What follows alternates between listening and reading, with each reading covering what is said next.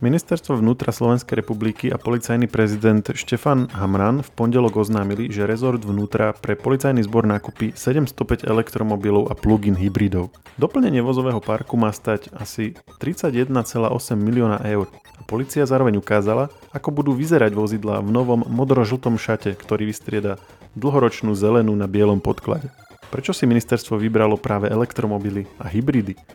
Či sa myslelo aj na nabíjaciu infraštruktúru a čo sa stalo s dizajnom aut, ktoré si používatelia vybrali vo facebookovej ankete. Nám v rýchlom podcaste Share Now zhrnie redaktor Živé.sk Marek Pokrývka. Ja som Maroš Žovčin. Marek, ahoj. Prišla táto správa ako prekvapenie? Ahoj. Um, nie je to úplne prekvapenie. O, o tomto nákupe sa hovorilo už v auguste. A teda šuškalo sa predtým už, už nejaký čas, že sa, že sa budú môcť použiť na to tieto peniaze. Takže nie je to prekvapenie, len zmenili sa teda trochu podmienky a objem tých financií a aut. A objem sa zmenil smerom nahor či nadol? Nahor, nahor. Aj, obs- aj množstvo obstarávaných aut, aj tie investície vlastne išli nahor. A teda, ak tomu dobre rozumiem, použili sa na to tie peniaze z plánu obnovy? Áno. To bolo aj pôvodne na to určené, alebo, alebo sa podarilo nejak, nejakou zmenou pravidel? O, nemenili sa tam pravidlá, tie, tie peniaze z plánu obnovy a odolnosti sú, majú ako veľmi široké spektrum možnosti použitia a polícia videla v tomto šancu vlastne m, aspoň čiastočne trochu obnoviť svoj zastaralý, zastaraný vozový park. A polícia od začiatku mala v úmysle kupovať ekologické automobily, alebo to súvisí práve s tým použitím prostriedkov z plánu obnovy?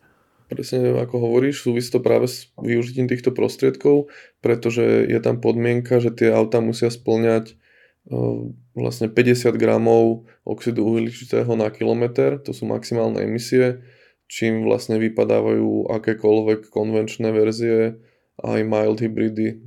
Preto jediné auta, ktoré to dokážu reálne spĺniť, sú buď plug-in hybridy alebo elektromobily. Mild hybridy sú čo? To sú tie klasické hybridy, čo sa nedajú pripojiť do zásuvky? Alebo? Mild hybridy sú, sú auta, ktoré nemajú nejakú väčšiu batériu, ale majú vlastne integrovaný štarter generátor, dokážu trochu rekuperovať energiu a následne ten vlastne systém pomáha spalovaciemu motoru. Je to, je to podobné, podobný systém ako, ako ten klasický hybrid, tiež sa to nenabíja, akurát, že tu nie je nejaký Väč, väčší elektromotor a batéria, ktorá by dokázala aspoň pár kilometrov to auto poháňať samostatne, je to len taká asistencia. A plug-in hybrid teda uh, vieš si nabiť zo zásuvky a ísť na tom nejaký počet kilometrov čisto na elektriku, hej? Áno. Vieme niečo bližšie o tom, čiže sedemstopäť elektromobilov a plug-in hybridov, že aké by to napríklad modely mali byť, to asi ešte nevieme, ale že aké parametre majú spĺňať alebo aký má byť pomer jedných a druhých, nejaké bližšie detaily boli oznámené? Z elektromobilov by z toho malo byť deväťdesiatosem a čo sa týka tých parametrov, tak boli už vlastne v auguste sa zverejnené viaceré také podrobnosti a malo by ísť napríklad do štvorkolky a mali by mať celkový výkon vyše, myslím, že dvesto desať kilowattov. A je tam podmienka, aby bol dostatočne silný ten samotná, samostatný spaľovací motor, taktiež sú tam špecifikácie týkajúce sa priestoru, že aký má byť batožinový priestor veľký, e, interiérový priestor, napríklad že šírka e, v lakťoch a podobne, aby sa tam vlastne policajti zmestili aj, aj s vybavením a s helmou, na ktorej môžu mať napríklad aj nahrávacie nejaké zariadenie a osvetlenie, takže aj tá výška nad hlavou je tam dôležitá. Bolo to celkom presne špecifikované. To sú pomerne presné špecifikácie, to znamená, spomínajú sa už aj nejaké modely, ktoré by to napríklad mohli byť, lebo keď si to takto vyfiltrujeme, až tak veľa nám ich nezostane z tých, ktoré sú na trhu, ktoré sú aj plug-in hybridy, aj, aj sú dostatočne veľké, aj majú napríklad pohon všetkých štyroch kolies a tak ďalej, všetko to, čo si vymenoval. Um, áno, vyzerá to, že naj, najväčší kandidáti sú Toyota RAV štyri plug-in hybrid a Mazda cé iks šesťdesiat, čo je vlastne novinka, e, pretože ostatné tie, tie parametre skôr spĺňajú auta prémiových značiek, ale keďže sa má prihliadať na, na cenu ako dôležitý aspekt pri výbere, tak v prípade tých prémiových značiek tie majú dosť nevýhodu, takže táto Toyota a Mazda sú asi takí najpravdepodobnejší kandidáti. Ale pokojne sa môže stať, že importér dokáže ponúknuť aj v prípade nejakého prémiového modelu e, atraktívnu cenu, ktorá bude, bude schopná konkurovať tým ostatným značkám. V akom stave vlastne v súčasnosti vozový park policajného zboru? Je sedemstonových aut zásadná pomoc, alebo je to len taká kvapka? No, dajme si to nejak do kontextu. No, podľa policajného prezidenta Štefana Hamrana je, je v katastrofálnom stave a hovorí, že je najhorší v celej Európskej únii. A sú tam asi dvetisíc aut zhruba, e, má viac než dvanásť rokov. Dokopy policajných aut v policajnom zbore je dvetisíc? Myslím, že by ich malo byť okolo päťtisíc a, a z, toho, z toho zhruba dvetisíc má viac než dvanásť rokov a takmer dvetisíctristo má najazdených vyše dvestotisíc kilometrov. Takže, takže sedemsto, je, sedemsto je relatívne veľká pomoc, keď, keď ich je päťtisíc a teda povedzme dvetisíc je takých, že už, že už sú cich na výmenu, tak to je v podstate, v podstate tretina z toho počtu. Áno, je to určite nezanedbateľný počet, ale aby, sa, aby došlo k nejakej komplexnejšej obnove vozového parku, tak by ich bolo treba samozrejme o dosť viac ešte. Keďže sa bavíme aj o elektromobiloch, síce ich bude len necelá stovka, ale v podstate aj v prípade plug-in hybridov je tiež vhodné využívať teda aj to externé nabíjanie a teda v prípade elektromobilov je to jediná možnosť. Myslelo sa aj na toto, ako vlastne to bude fungovať? Asi sa budú nabíjať v tých policajných staniciach alebo budú využívať aj nejaké tie verejné nabíjačky? Verejné nabíjačky by nemali využívať vôbec. Polícia vlastne plánuje výstavbu vlastnej nabíjacej stanice. Už v tejto veci prebieha tender a v pláne je v stotridsať lokalitách postaviť nabíjačky, ktoré budú mať k dispozícii viac ako štyristo nabíjacích bodov. Čiže viac ako polovicu z týchto obstarávaných aut bude možné nabíjať súčasne. súčasne. No a v súvislosti s novými policajnými autami sa hovorí aj o novom dizajne. Uh, on predčasom prebiehal na Facebooku, my sme o tom aj informovali uh, na Živé.sk, že uh, ľudia mohli hlasovať v, uh, v online ankete, že ktorý dizajn sa im páči najviac. No a nakoniec to dopadlo tak, že sa že síce jeden vyhral, ale použije sa iný. Tak ako to vlastne je? Tak potom na čo bola tá anketa dobrá? Tá anketa bola, ako polícia chcela poznať názor verejnosti, ale nebolo to nejaké, nejaká záväzná vec. Tam sa zohľadňovalo viacero vecí.